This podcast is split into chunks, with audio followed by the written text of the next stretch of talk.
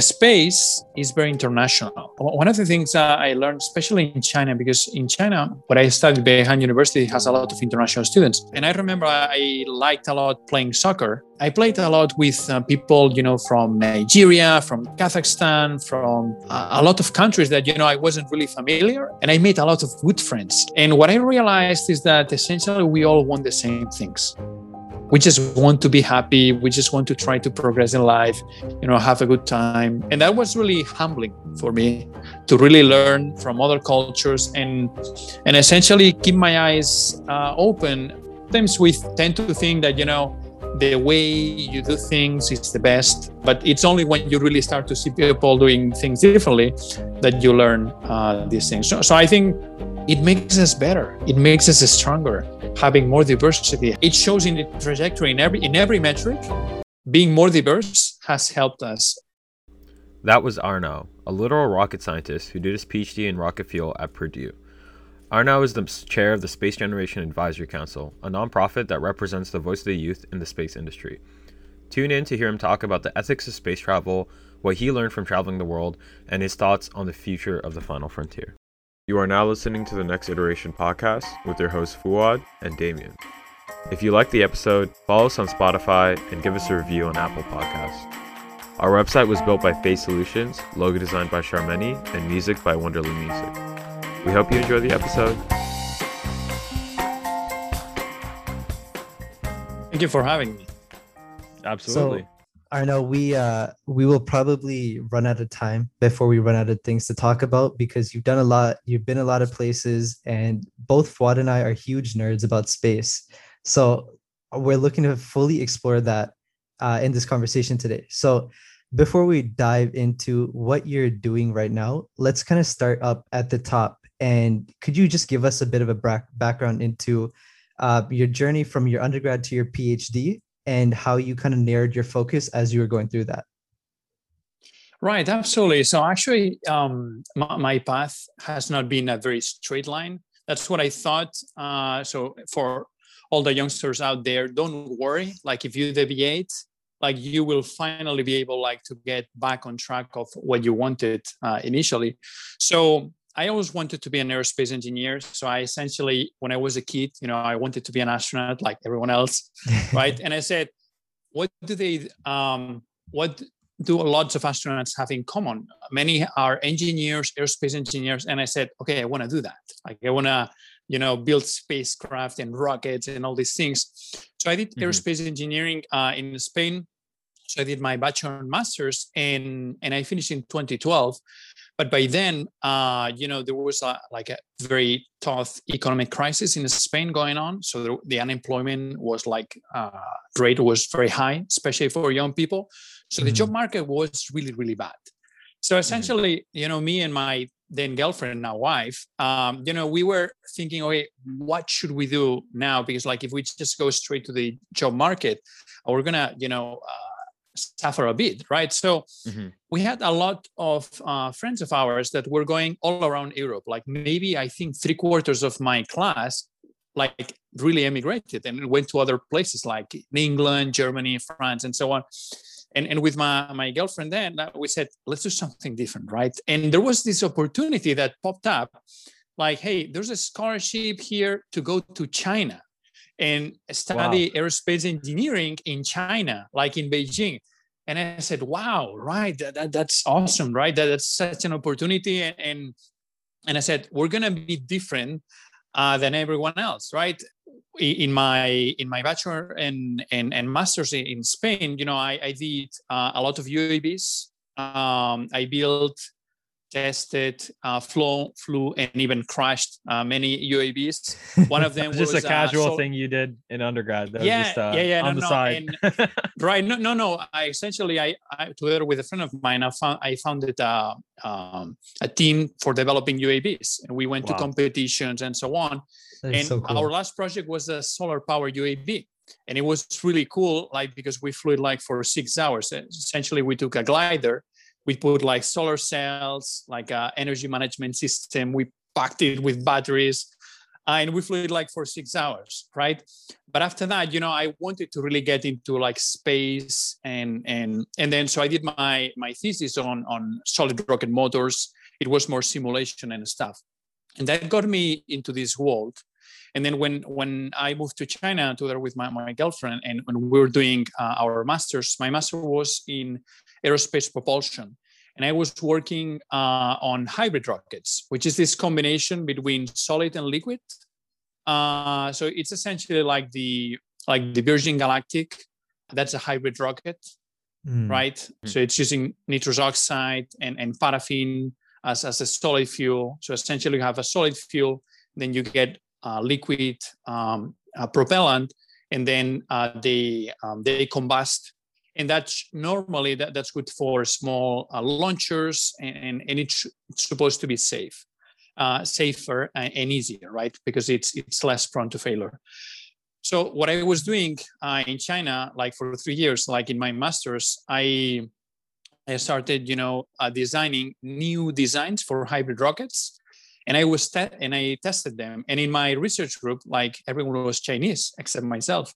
So it was quite a learning experience and sure. the language the language was not really the biggest problem it was more the cultural aspect like learning mm. how to work in another environment in another uh. mindset ah. with people that are very used to doing things their own way so uh, but it, it, was a great experience like uh, it, it, was really awesome and, and um, I, I, was able to actually publish some of this work uh, later on which is what brought me then to the us so one of, one of the papers that I did uh, was for um, what it's called the Joint Propulsion Conference of the American Institute of Aeronautics and Astronautics. And that was my first time in the US. So essentially, I went from China to present a paper to the US, like eight day trip. And then what I saw was amazing. I saw like all these people talking about rockets and NASA and and, and all these companies and it was amazing. And you know uh, when i was in my undergrad like i swear i will never do a phd like i swear to god like that's not gonna happen. That's and, and i remember yes yes yes. No no no. So uh, a friend of mine he actually uh, right when we finished our undergrad he said hey i'm gonna go straight to a phd and i said you're dumb you're dumb. Like why are you doing this to yourself? Like you, you shouldn't do that right?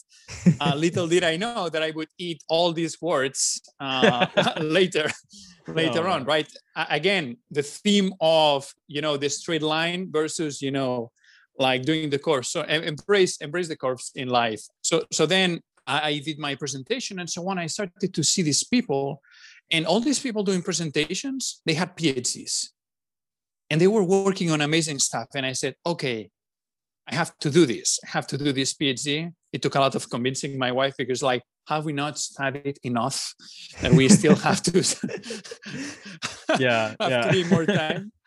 And that's essentially and then you know started applying for for uh, like getting a phd in the us i, I got a fellowship uh, mm. and then both my wife and i we came at purdue university which is an awesome school like a lot of tradition in aerospace. I think it has the large, biggest number of astronauts. Uh, essentially, the School of Aeronautics is called Neil Armstrong School of Aeronautics and Astronautics, right? Because wow. he he did his undergrad there, and, and it was awesome. And it was uh, humbling, and I learned a lot. And and I was doing mostly simulations, but I, I got my hands uh, hands dirty, like doing uh, some actual you know test of uh, rocket fightings. So that that's what brought me there. Yes.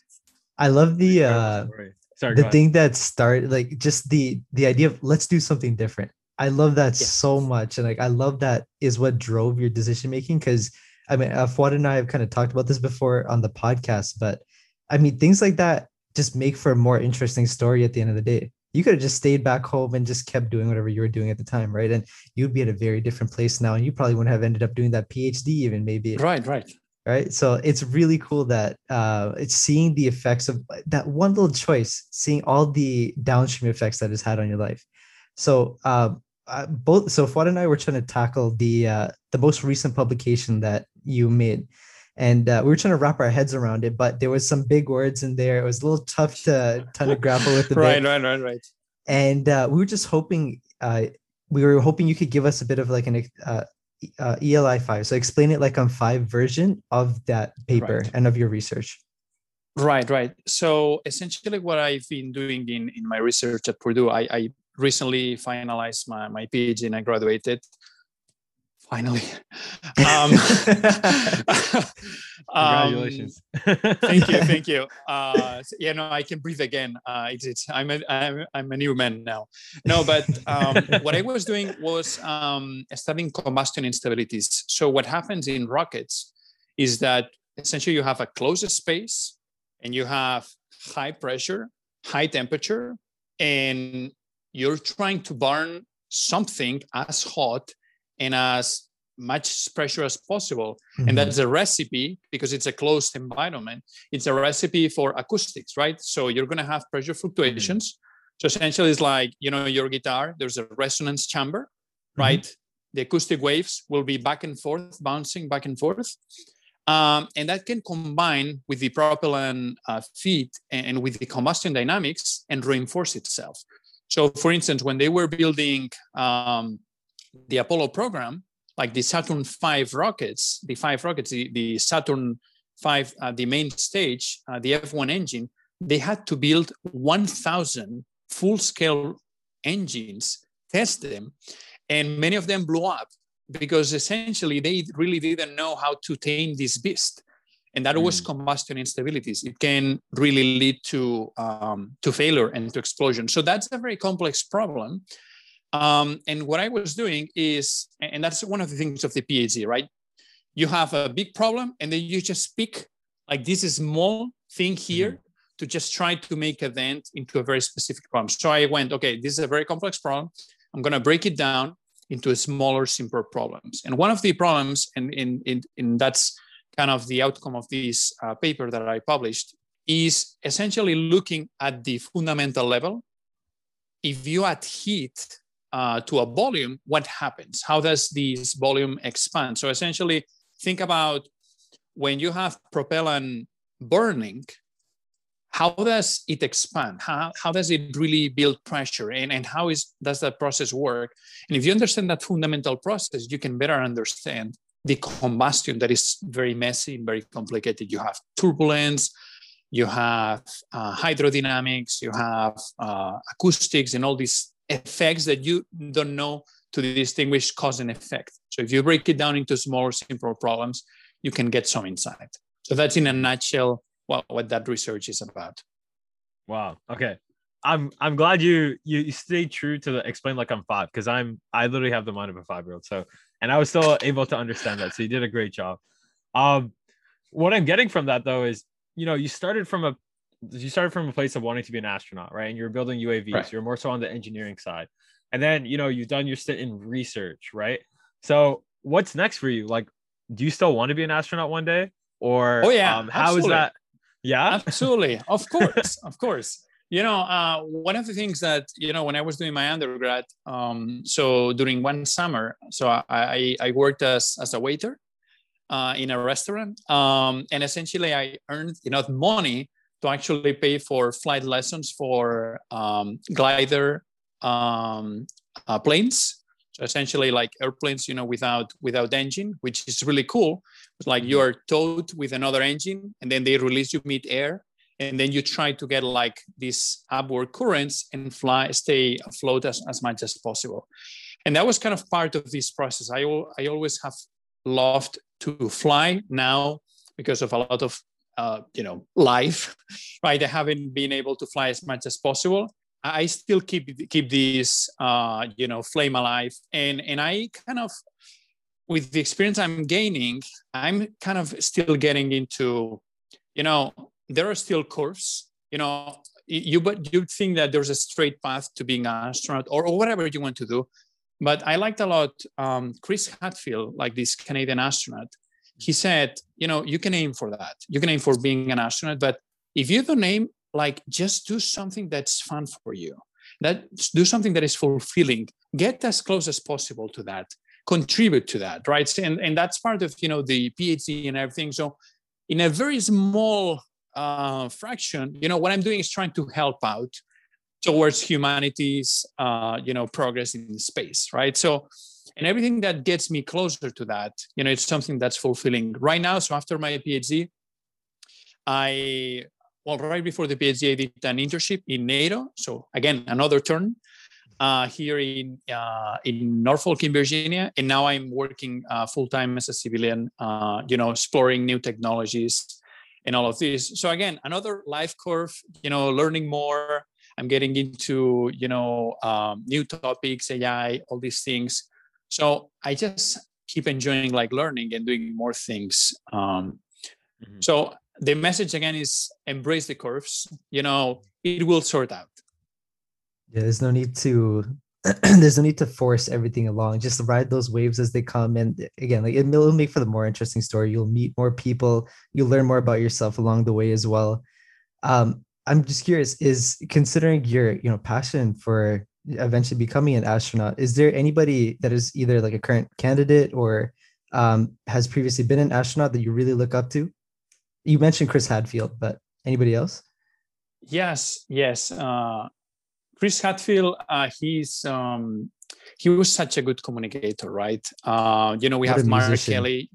Exactly oh, yeah. you have mark kelly you know he did uh, the one uh, year mission.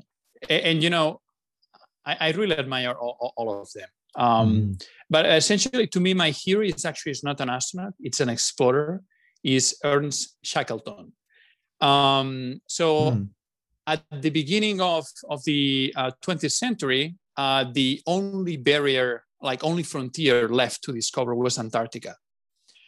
Mm-hmm. And mm. and so there were like three big um, explorers that were doing. There, there was uh, Scott, there was Amundsen, who was a Norwegian, uh, and eventually, you know, got into the South Pole. Uh, Scott unfortunately died uh, along the way. But then there was Shackleton, and if you read the history of Ernst Shackleton, it's amazing. He tried to cross Atlantic, like the Antarctica, with a boat through the middle. Like the boat broke. It was called Endurance, and then uh, they had to make a voyage of a thousand miles to get back. Um, and it really talks about perseverance. So this guy never made his objective, but this guy is a legend. And this guy, you know, it, it really it's a, it's a, an example of leadership, and that's really kind of to me the highest aspiration, the highest. You know, you may not always like get the prize, but you know the the journey, what you've done uh, along the way. You know, the partners, the colleagues, um, and, and what you've learned and what you've accomplished. Yeah it's incredible. Yeah, also no. i noticed a lot of similarities with these uh with some of those adjectives you're using and some certain rover names that uh we've seen in the past too. Right right uh, right. Cool. So like on this theme of perseverance and yeah no, no pun intended obviously um, right, right. what like what are you doing to I guess best set yourself up for the next step in your career? Because I think a lot of people, and this is like something I've tried to make a habit of, is a lot of times you see people who are doing super super cool things, right? Super cool things that you would love to do one day. You know, doing your PhD, like working on groundbreaking research, right? Working at NATO. Uh, but you you always ask them like, oh, how did you get there? But you forget that you know people at the time don't always don't always know what's going to happen next, right? Hindsight is twenty twenty but looking forward, everything's a mess always, right? So I mean, at least for me, maybe not for you, but at least for me. Um, for so me what too. are some of the steps you're taking to like kind of like get to your ultimate goal of being an astronaut right now? Yeah. Um, so so essentially, um, it, this this is a, a funny one, um, but I'm running. So essentially, you know, I got to you know my my 30th birthday, and I started to see that I was kind of started to gain a little bit of weight, that I was not really fit. And I said, hey, you know, I'm gonna, you know, and I started getting back to running. And the funny thing is, like, I started running uh, in a very primitive way, essentially go all out when I would go running. Uh, and then, you know, my times would go down until I plateau and i got very frustrated because like why am i not getting better like if i'm really putting everything in it. And then i started to read the science behind it that you to run better you have to run slower. So what i'm going in here is um, one of the things that and not only for being an astronaut i think it for you know like like for yourself to get you, you know good fitness or, or everything um, it, it's good you know, doing some kind of physical activity, whatever it is you like, I think that's really helpful. It really helps, and I think you know, in time of COVID, and you know, everyone ne- needs to you know release uh, some steam and and so on. But the things I'm trying to learn to, to do is you know doing sport, being as fit as possible, because essentially you will need that.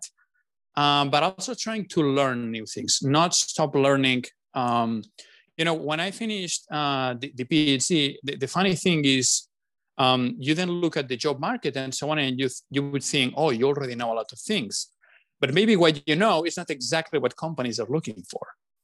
And you say, okay, after having studied masters in all these things and postgraduate, do I really have to study more and do more stuff? The answer is yes. You you you should not stop. And and one of the things, and I'm sure you guys uh, do it a lot, but I would really recommend for for everyone, like Coursera and things like that these kind of courses oh, yeah. you know i did one on on machine learning deep learning these things. This was completely new to me. But and that's how i really got my job in nato right? Because i started educating myself in other areas. So never stop learning read uh, try to continuously learn new things and and you know like keep fit as as you know this helps you in your mind uh, there's this Latin sentence that, that I like a lot. It's called mens sana in corpore sano, which means you're you have a healthy mind in a healthy body.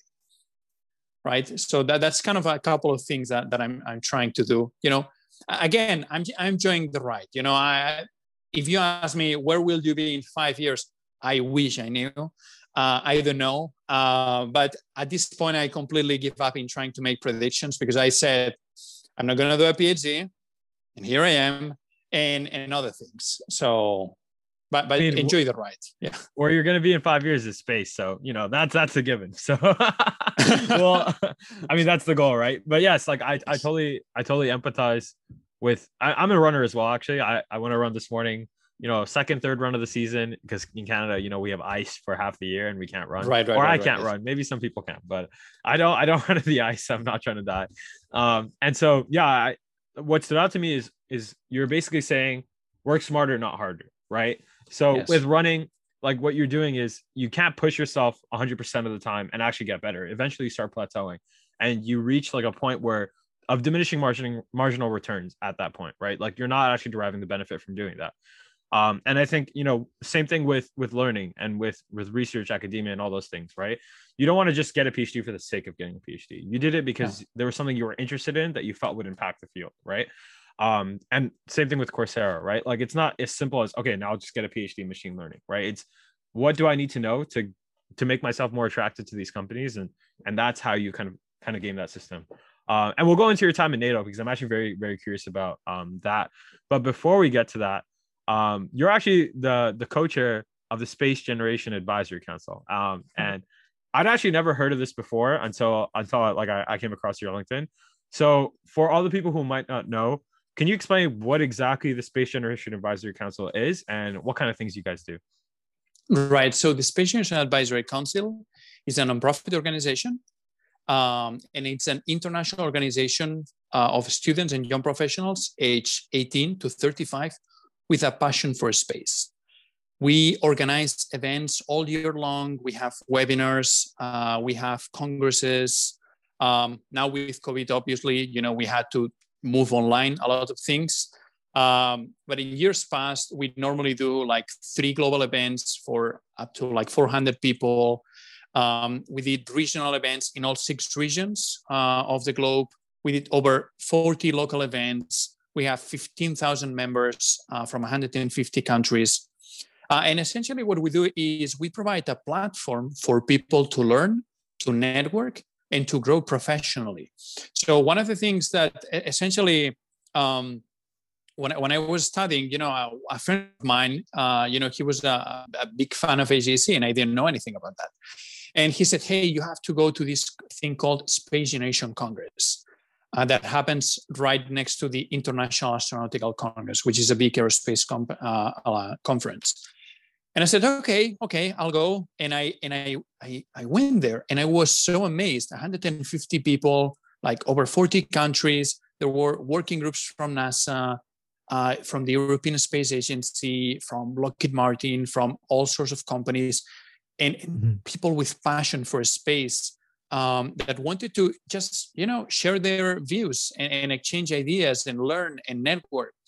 And and I was so amazed that essentially I went to the, the then executive director and I said, "Hey, mm. how can I be part of this team?" Literally, I just went straight. Hey, I want to be next year. I want to be organizing this thing.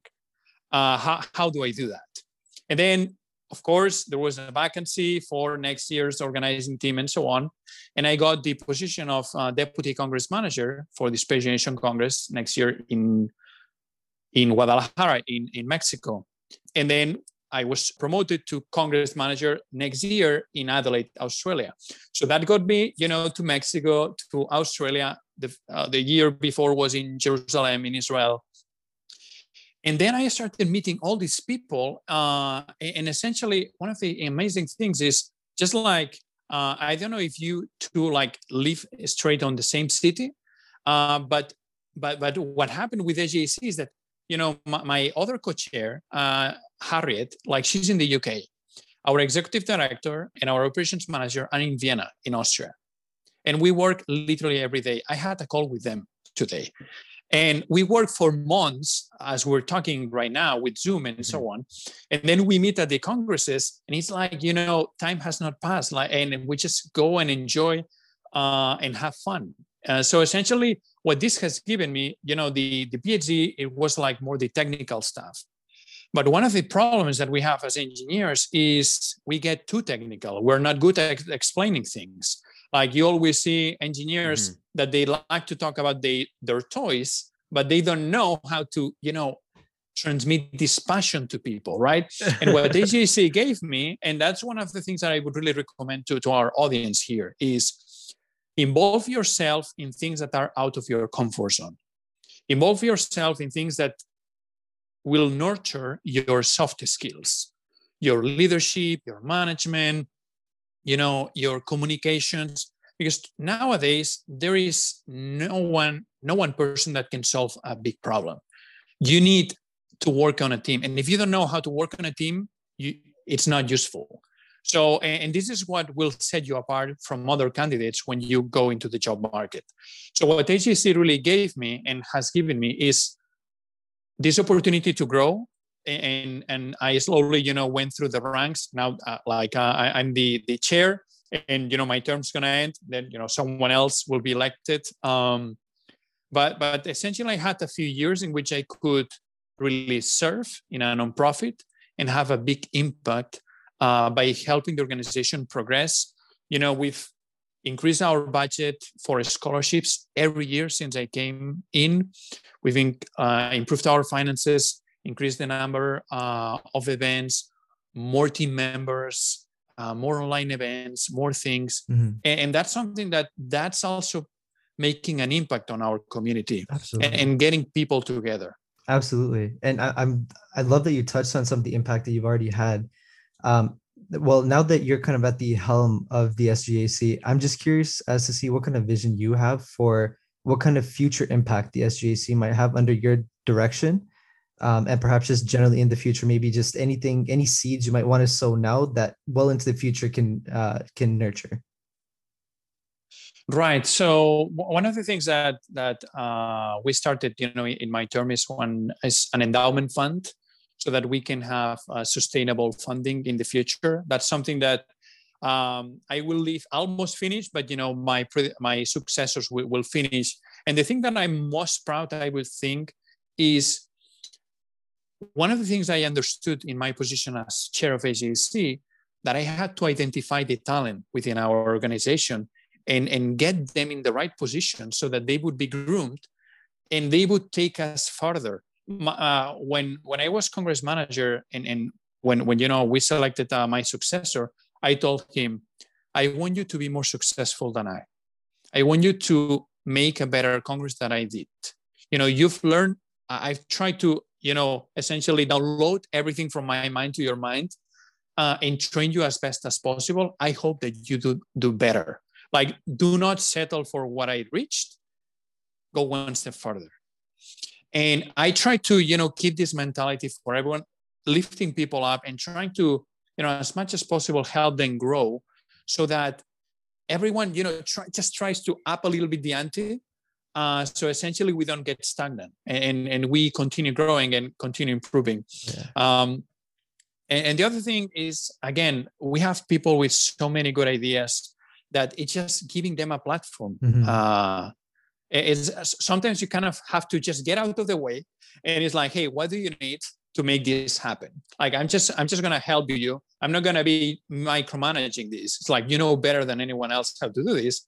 Like what do you need? How can i help you make this happen. So that's that's these two things. And what i'm i'm very sure you know we have a really good team uh, coming um uh in my successor i'm, I'm sure like well harriet i know her. Uh, she's my co-chair. She will be now the chair and we will elect another co-chair um, uh, in april. Um, and I'm sure that they will do a fantastic job mm-hmm. and that they will keep, you know, improving SGAC. And five years from now, and that I'm sure, like if I go to an SGAC event, I know that, that it will be better, it will be bigger, uh, and more exciting than, than ever. I love that the standing on the shoulders of giants. It's kind of like the cornerstone. Yes. Like it's uh, it's foundational for science, yes. of course, and I love that you're translating that into SGAC as well. Yeah, absolutely, and I think that's sort of just like the ethos the entire i mean human civilization is built on but especially space like you know like a, a person like neil armstrong comes back and and purdue names its aerospace academy after him you know like it's that that continuous feeling of giving back. And who knows maybe you know mcmaster university will have um the first person on mars and and they'll come back and create um you know academy here. And it's it's, it's about giving back to that field and and always trying to go one step further which i think is so amazing. Um so um with NATO and with SGAC, you've kind of gone through a lot of uh, you've been a part of a lot of organizations that are, are part of this like globalist mindset, right? Where a lot of people from a ton of different backgrounds, and as a world traveler yourself, you know, you've experienced that firsthand, a ton of different backgrounds are coming together to to solve these problems, right?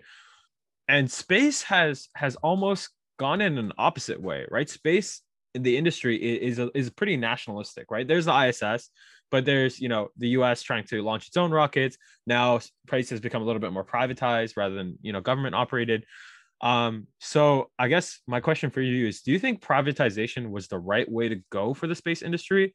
On the one hand you know is done so much for innovation right? With incentives and things like that spacex reducing launch costs you know almost by 100x um, with reusable rockets and and and innovations in in the rocket game.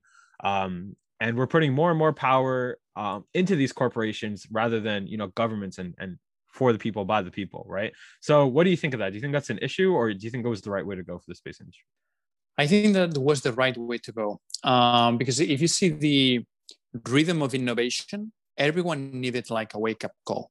And spacex uh, you know was this wake up call for everyone. And now you know you see in europe and and you know in China and other countries they're trying to play catch up.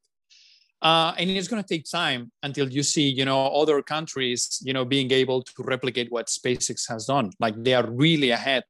Um, and, and for a government, like actually now that I'm on the other side, like on a government, like it's actually good that you have an industry that is resilient and you have different options. Otherwise, you get um, just a few players that maybe don't really have the incentive to innovate a lot uh, and keep costs down.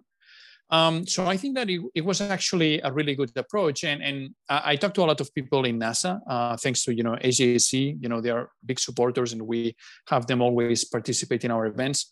And their mindset right now is let NASA do the hard things, the exploration, the things that do not really make money. Uh, and let the industry, you know, be in low Earth orbit and make a business and make it sustainable and now move on to the moon right? You have artemis you have you know all these investment that nasa is putting just trying to kind of make uh, provide kind of a, a, a ground investment there so that companies can take some risk and start to make a business and, and have a presence. Because unless you have some uh, business opportunity like we will just go otherwise and, and do the Apollo thing, which is go uh, plant the flag, do a little bit of science, and then go back. You really need something, so, some incentive, big incentive to stay. And the economy is a good thing. And one of one of the things is um, and to give you an example here in SGAC, mm. uh, a few years back, space mining, that was something kind of like Star Trek futuristic. Um, and, and right now, it's not futuristic at all. There are companies that are really going for it.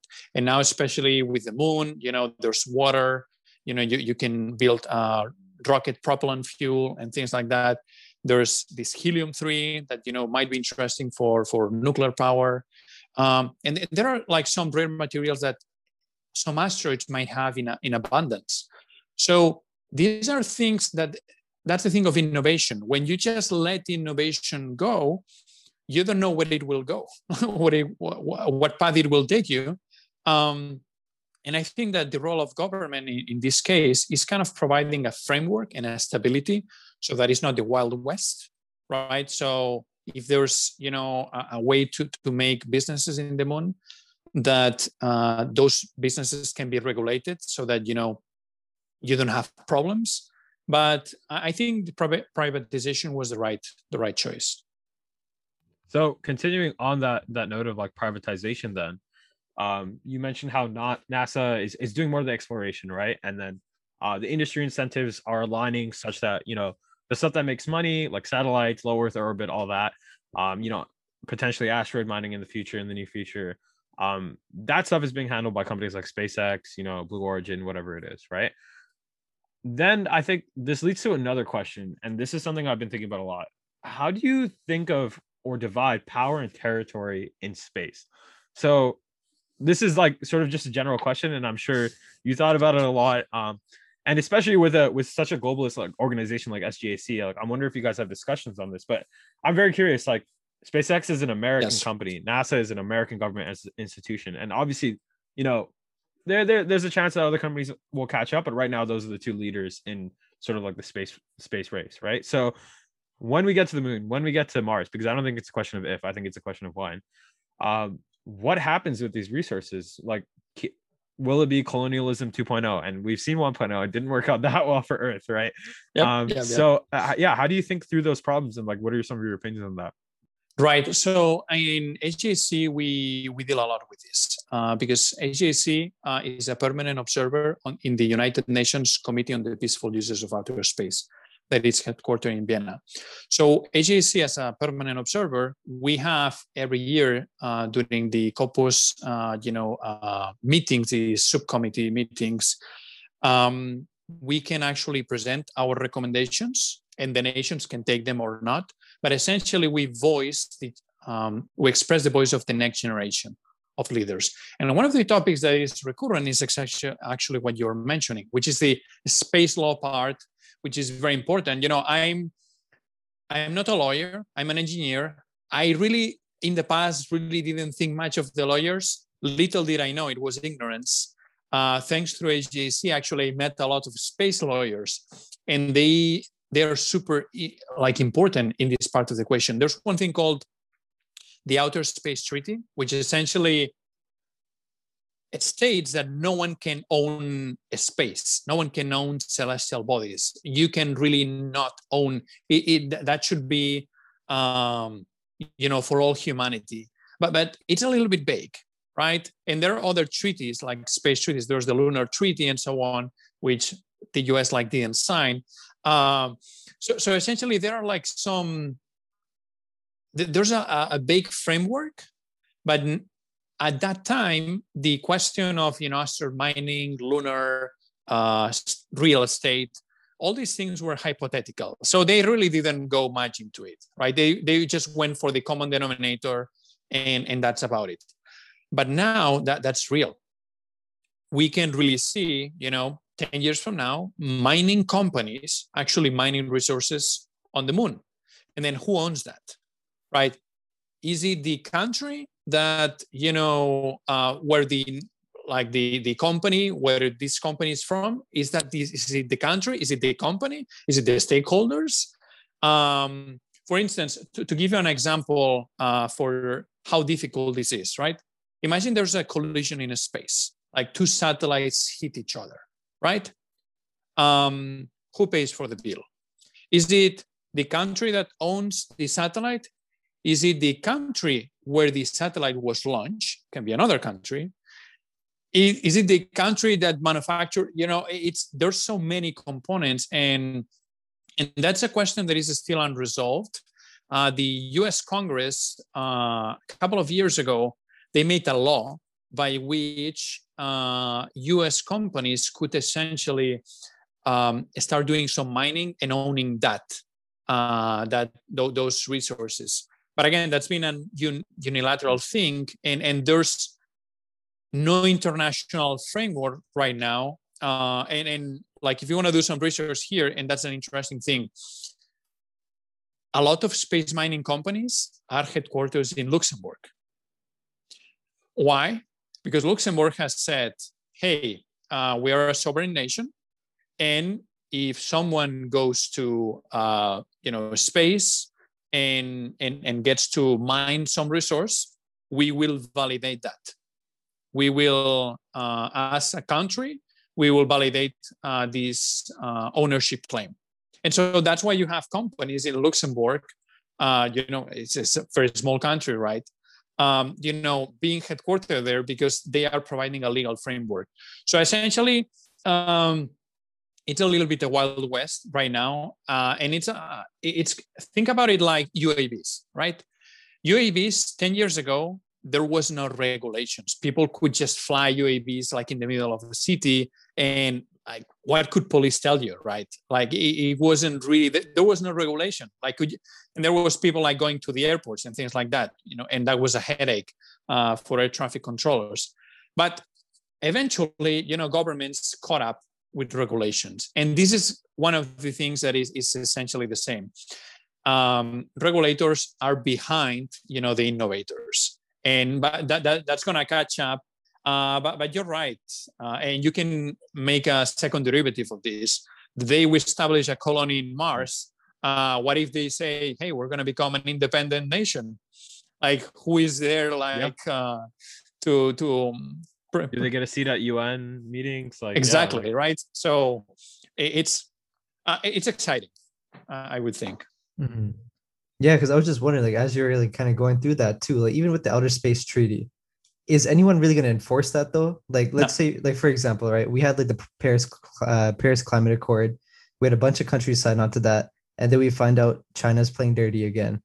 Like, what if that happens in like up there in space, right? Like they just decide to go in and like lay claim to the moon. Yeah. Who's so gonna stop them? And funny that you mentioned China because China actually like blew up a, a satellite in low Earth orbit and it created like over 3,000 pieces of debris that NASA has to currently track to make sure that it, its satellites mm-hmm. don't get damaged. And NASA is, you know, incurring the cost of tracking that and they're pro- providing that information publicly. So anyone else launching knows that there's debris in this area. Right. But China is the one who caused the debris, right? So it's you know like how, how do you like that's just a good example but sorry go ahead that's no the tricky thing so for this for the anti-satellite more countries have done that like they just have done it like at lower orbits right mm-hmm. you know india russia the us they all have done it right mm-hmm, so mm-hmm. and with the outer space treaty essentially what you're assuming is that this has been ratified by the parliament national parliaments so they should abide by, by the law but it's a tricky thing. It also prevents from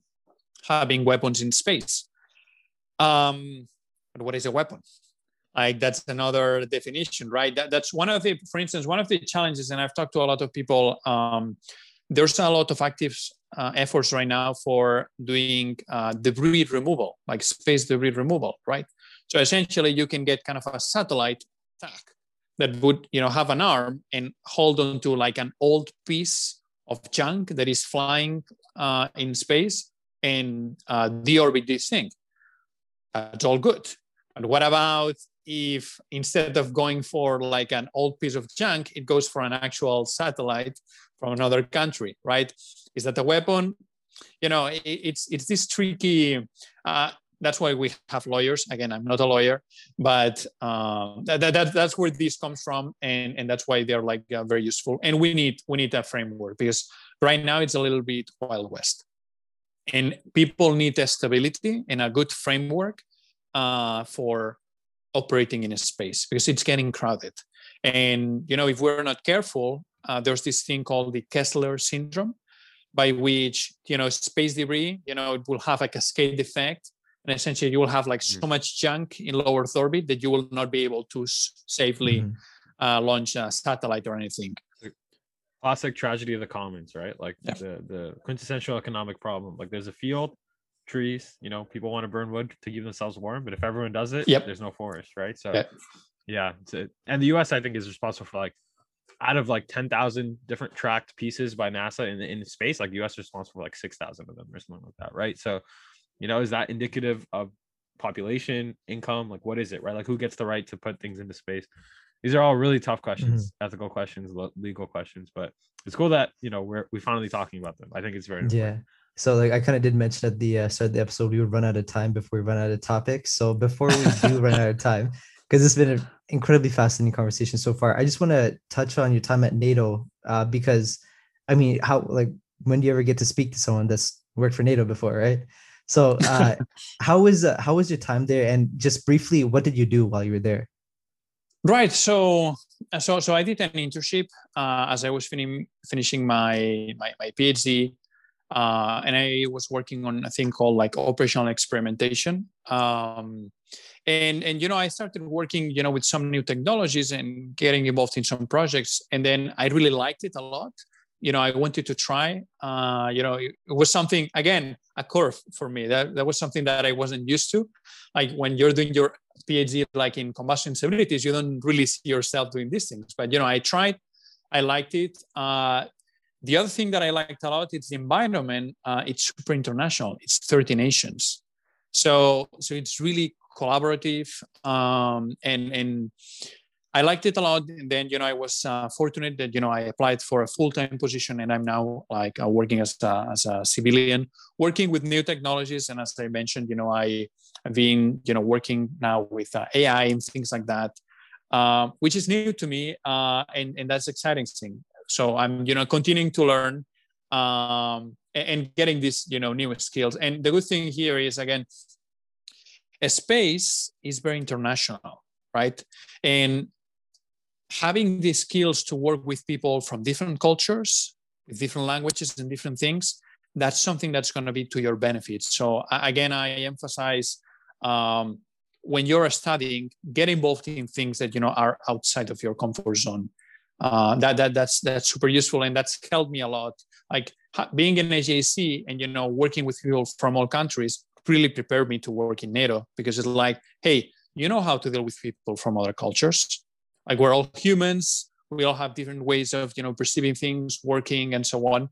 That and that kind of muscle of working with other uh, working styles and cultures really has helped me prepare uh, and better, you know, uh, leverage, you know, this skill uh, while in, in NATO. So you, you touched upon the theme of, of being well versed in international relations, right? Like knowing how people work from other countries, how to, you know, work with a very diverse team. Um, and you've kind of been everywhere, you know, for all these congresses. Um, you know, your undergrad, you did you did some research in China. Now you're in the U.S. Uh, what are some of the biggest lessons you've learned from being such a well-traveled person?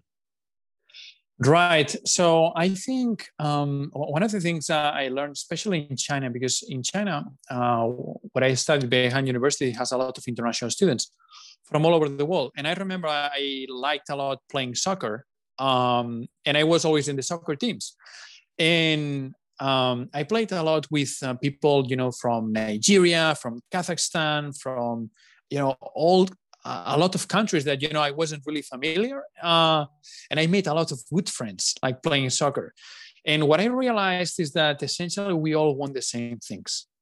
Mm-hmm. We just want to be happy. We just want to try to progress in life, you know, have a good time. Um, and that was really humbling for me to really learn from other cultures and and essentially keep my eyes uh, open um, to really you know learn from other cultures. It, sometimes we tend to think that you know the way you do things is the best uh, but it's only when you really start to see people doing things differently that you learn uh, these things. So, so i think that that that's given me a, a, a good strength. And, and, that's you know diversity as you mentioned. Um, one of the things i'm most proud in SGAC is that we've improved year by year in diversity, like representation of countries uh, and gender diversity. Uh, for instance, when I went to my first Space Generation Congress, it was 35% female and then uh, 65% male. We've already passed 50% uh, females in, in, many in, in many congresses. We in leadership positions, uh, in speakers, more females, and and and it makes us better. It makes us stronger. Having more diversity, having people from different backgrounds, it shows in the trajectory in every in every metric. Being more diverse has helped us. So that I think that's something that um, it really has hit home for me. Uh, you know, seeing these experiences has really humbled me, and and has really helped me. You know, be with an uh, open mindset uh, to to new ideas. Absolutely. And it it's there's been plenty of case studies that show that diversity really is that the crucible from which like creativity is born, right? Like by throwing together a bunch of different people from different backgrounds with different ideologies, you get beautiful ideas springing forward. And I mean, I think that's just the closest way to systematize like innovation. Just get a bunch of people like that in one room just maybe get some drinks in them or something just to help loosen them up, get them to let them get to know each other a little bit better, and that everyone's just freeballing ideas. It's a beautiful thing. Um, so we're close to time. So I just want we have two more fun questions for you just to kind of ease off the conversation a bit. Um, so I guess I'll ask the second last question, then I'll give it to you, Fuad, to ask our favorite final question that we ask. Um, I, I'm just curious if if I were to hand you a ticket on a spaceship so that you could go to Mars, would you take it? Yeah, absolutely.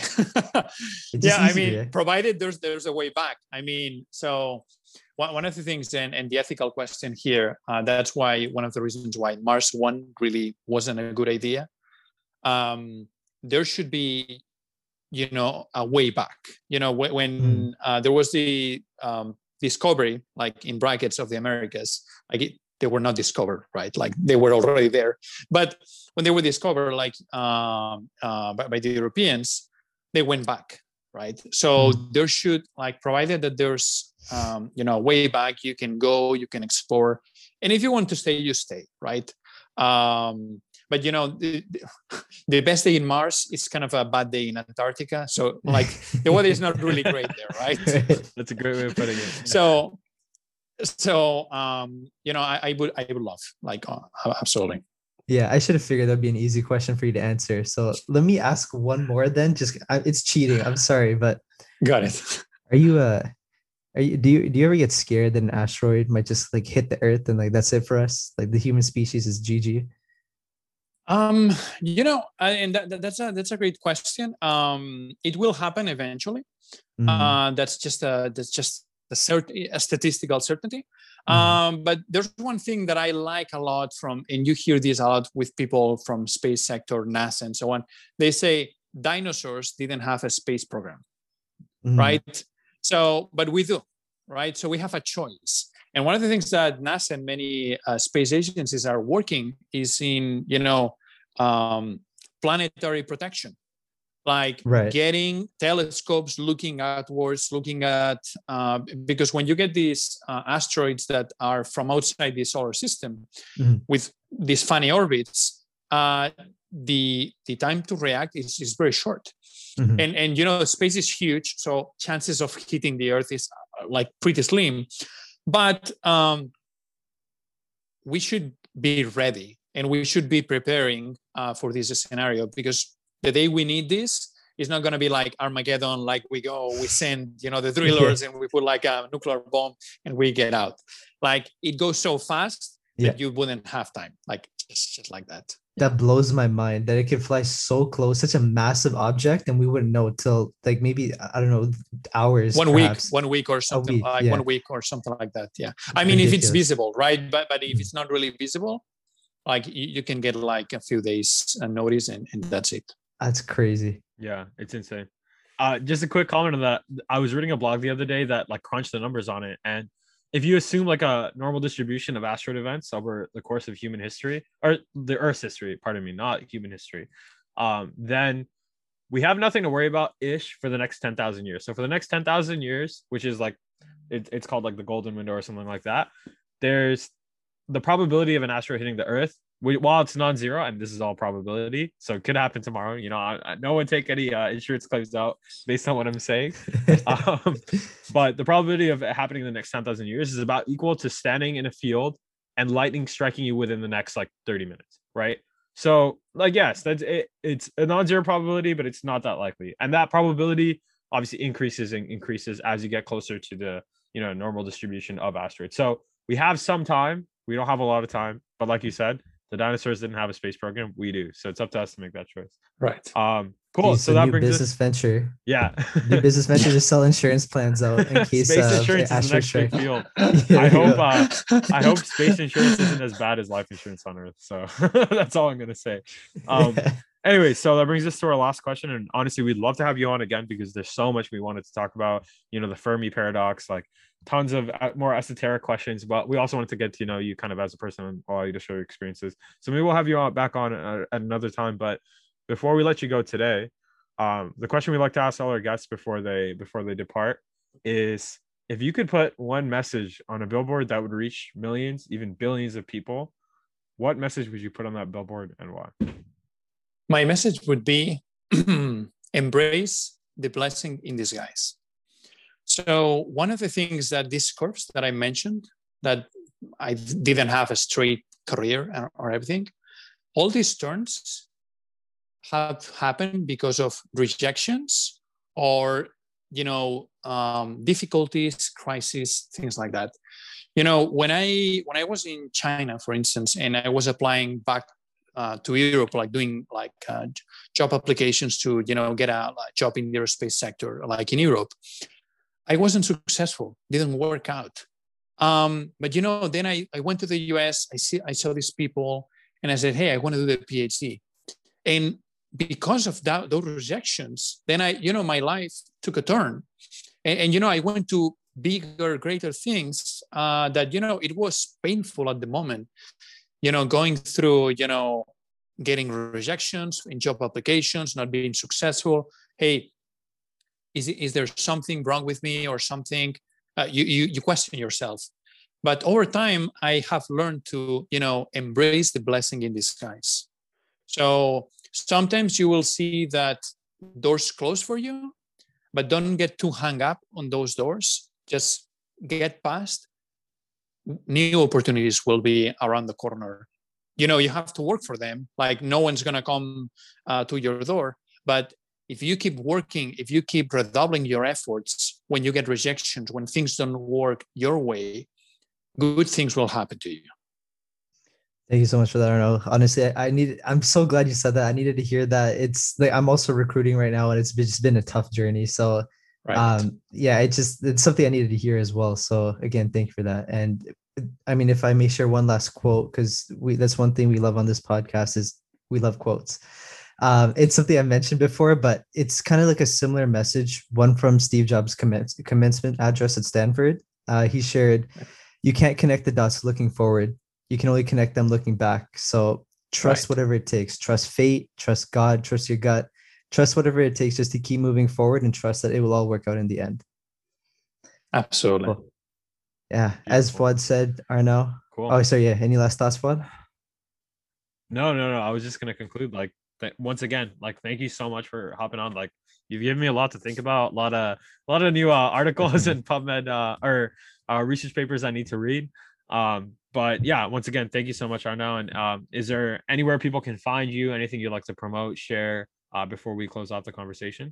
Yeah, no, just uh, I, I, would strongly suggest like if you have a passion for space, go to spacegeneration.org uh, uh, and really check us out. We have Facebook, Instagram, everything. Uh, just check us out. Uh, you'll have a great community of passion, passionate, uh, you know, students and young professionals. Thank you so much, guys. It's been a, a huge pleasure. Uh, and, you know, keep uh, pumping. Uh, you know, you're super young, like 22, 23. That's nothing, man. uh, you know, you have a very bright future ahead of you. So keep Thank going. Thank you so much. Yeah. Thank you so right. much. Yeah. And I, I, might have to take you up on that offer. Um, I'm definitely gonna check out Space Generation and I'll hit you up with any of my questions if that's yeah, okay. Absolutely. Cool. Um, thank you, Arnau. If you like the episode, follow us on Spotify and give us a review on Apple Podcasts. Our website was built by Face Solutions, logo designed by Charmeni, and music by Wonderly Music. Thank you for listening.